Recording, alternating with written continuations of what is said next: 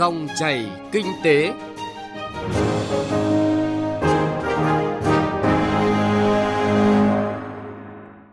Biên tập viên Hà Nho xin chào quý vị và các bạn. Chương trình dòng chảy kinh tế hôm nay, chúng tôi chuyển tới quý vị và các bạn những thông tin đáng chú ý. Hoạt động các hãng hàng không khi mở bay quốc tế có gì đáng chú ý? Khai thác hệ thống cảng biển giảm chi phí vận tải hàng hải nước ta. Thúc đẩy phát triển thị trường vốn Việt Nam, gia tăng niềm tin từ tăng cường bảo vệ nhà đầu tư.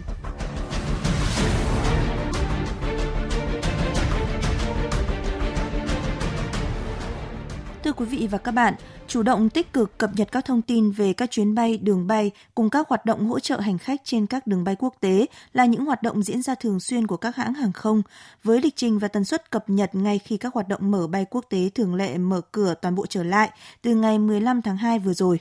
Đây chính là cơ hội để mở ra các hoạt động hợp tác giao thương, thúc đẩy phát triển kinh tế trong tương lai. Trước mắt chính là hoạt động kết nối vận tải để thúc đẩy hoạt động du lịch sớm phục hồi khi mở cửa trở lại, đón du khách quốc tế từ ngày 15 tháng 3 tới đây theo chỉ đạo của chính phủ. Phóng viên Hà Nho thông tin chi tiết cùng quý vị. Với vai trò bộ chủ quản, đại diện Bộ Giao thông Vận tải cho biết đã chủ động đánh giá tổ chức trao đổi với nhà chức trách hàng không đối tác để quyết định nối lại các chuyến bay quốc tế chở khách thường lệ. Theo đó, hàng không Việt Nam mở lại bay quốc tế đến 20 quốc gia và vùng lãnh thổ. Cụ thể, đó là các đường bay quốc tế Việt Nam đã mở lại đi đến các quốc gia và vùng lãnh thổ bao gồm Campuchia, Hồng Kông, Nhật Bản, Hàn Quốc, Malaysia, Philippines, Qatar, Singapore, Đài Loan, Thái Lan, Thổ Nhĩ Kỳ, các tiểu vương quốc Ả Rập Thống Nhất, Lào, Trung Quốc, Pháp, Đức, Anh, Australia, Nga và Mỹ. Còn 8 quốc gia chưa mở lại các đường bay là Brunei, Ấn Độ,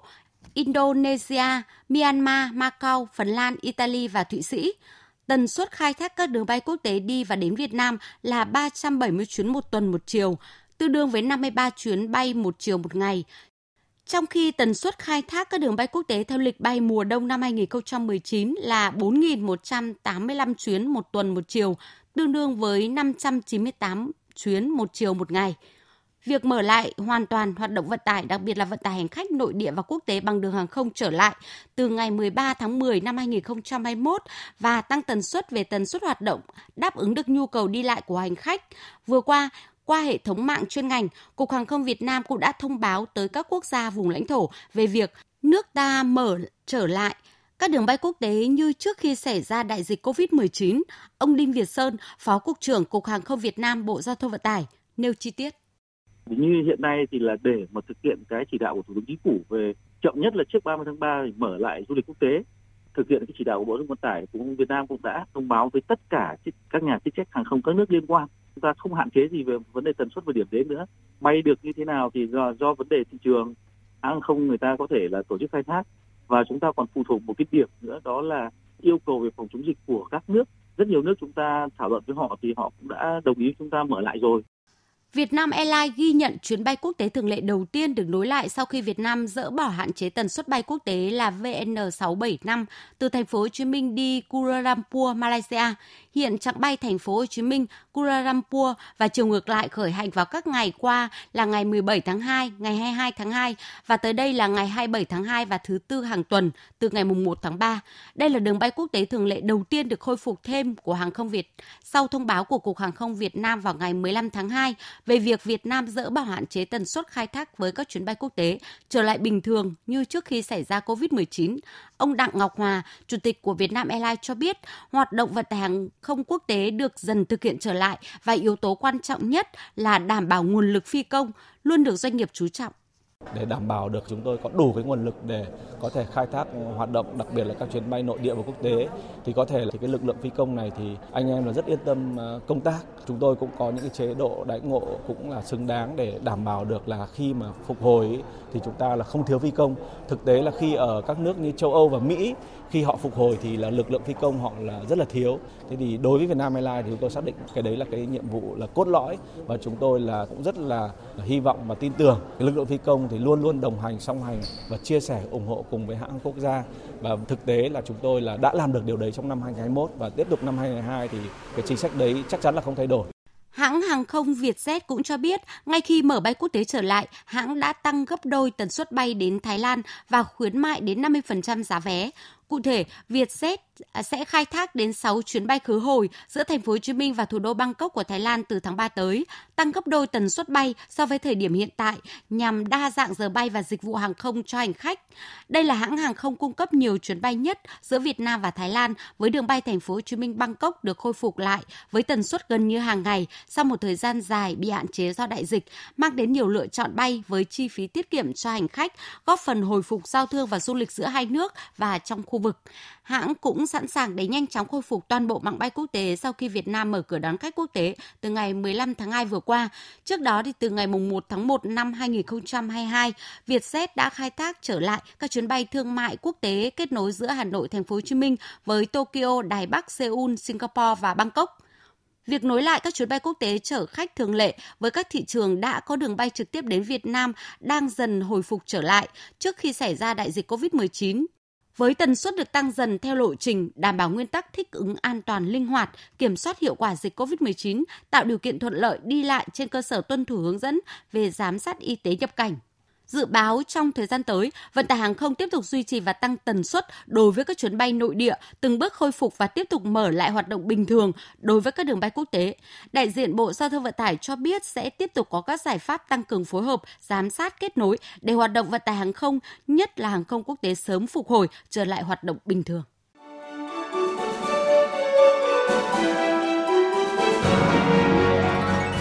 Dòng chảy kinh tế, dòng chảy cuộc sống.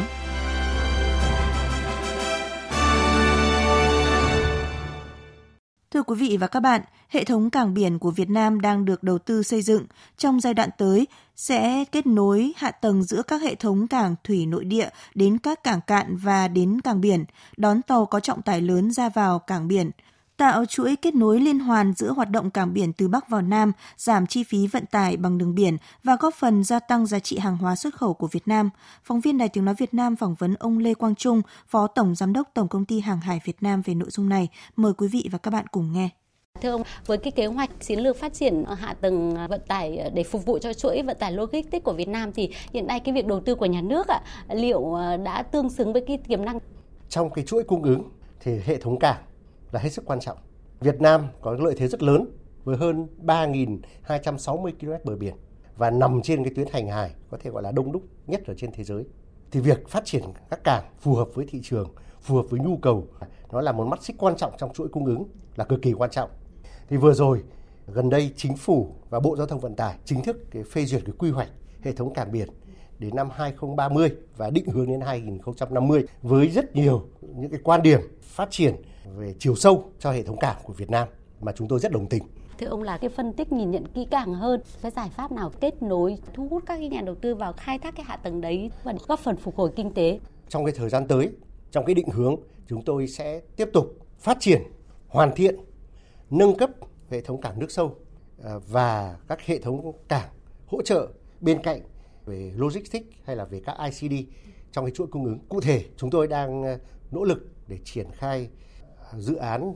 cái bến số 3, số 4 của cảng à, Lạch Huyện. Bên cạnh đó sẽ tiếp tục nghiên cứu à, phát triển các hệ thống cảng ở trong khu vực Đà Nẵng, Liên Triều theo à, hướng dẫn và định hướng của chính phủ và phối hợp với các cơ quan ban ngành tiếp tục nghiên cứu phát triển nâng cấp hệ thống cảng và cái chuỗi kết nối khu vực miền Nam và đồng bằng sông Cửu Long. À, việc phát triển hệ thống cảng của tổng công ty sẽ hướng tới các cảng hiện đại đáp ứng được các nhu cầu của thị trường, có khả năng đón những con tàu từ nhỏ cho đến lớn và siêu lớn. Trên nền tảng áp dụng cái chuyển đổi số công nghệ thông tin ờ, với những ờ, hệ thống quản trị tiên tiến. Thì ờ, chính vì vậy, với tổng công ty hàng hải bên cạnh sự nỗ lực, tự lực tự cường trong cái việc phát triển hệ thống cảng, thì chúng tôi cũng rất hoan nghênh cái việc hợp tác đầu tư với các những cái đối tác hoạt động trong cùng lĩnh vực, trong cùng ngành, có năng lực khai thác, có năng lực tài chính. Đấy, để mà cùng với chúng tôi sẽ phát triển cái hệ thống cảng, hệ thống logistics của VIMC và có sự hỗ trợ chia sẻ về thị trường, chia sẻ ờ, các kinh nghiệm quản lý đặc biệt rất phù hợp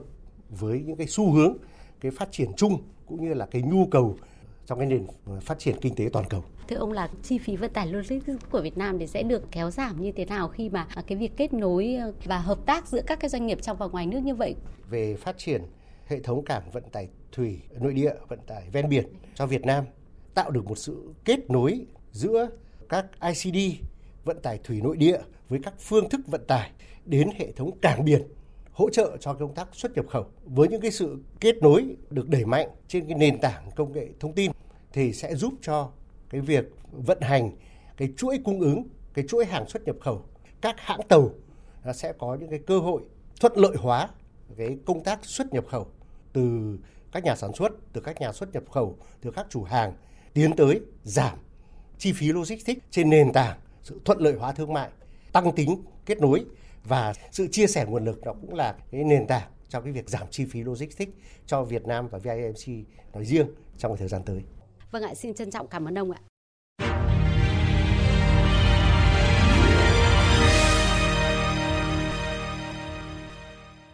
Thưa quý vị và các bạn, thị trường vốn sẽ tiếp tục đóng vai trò quan trọng đối với sự phát triển của Việt Nam trong thời gian tới. Đây là nhận định được các nhà đầu tư quốc tế đưa ra tại Diễn đàn Doanh nghiệp Việt Nam kỳ họp mới đây. Tuy nhiên, một số giải pháp cũng được các chuyên gia đề xuất để thúc đẩy tốc độ phát triển của thị trường vốn Việt Nam, trong đó là cần chú trọng giải pháp tăng cường bảo vệ nhà đầu tư, từ đó gia tăng niềm tin đối với thị trường và tăng tính hấp dẫn đối với nhà đầu tư nước ngoài.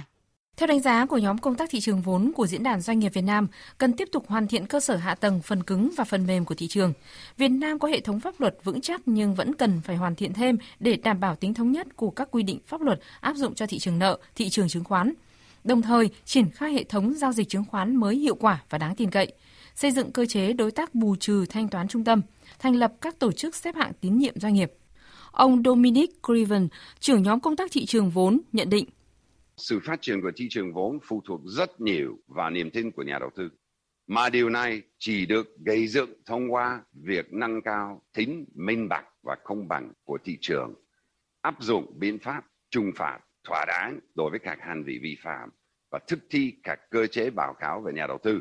Đặc biệt là thị trường Việt Nam chúng ta hiện có sự tham gia đông đảo của các nhà đầu tư, cá nhân chiếm 93% tổng số giao dịch hàng ngày trên thị trường.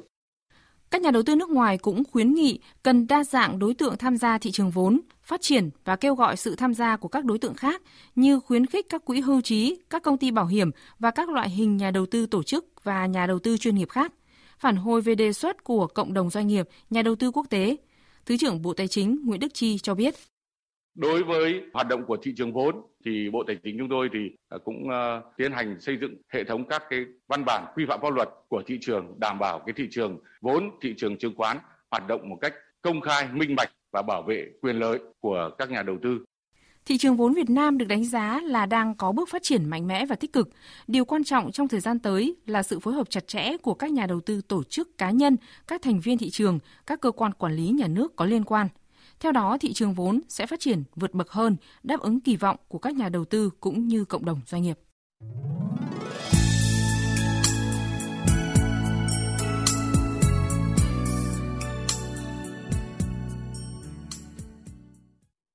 Quý vị và các bạn thân mến, nội dung phản ánh về giải pháp phát triển thị trường vốn vừa rồi cũng đã kết thúc dòng chảy kinh tế hôm nay. Chương trình do biên tập viên Hà Nho và nhóm phóng viên kinh tế thực hiện. Cảm ơn quý vị và các bạn đã chú ý lắng nghe.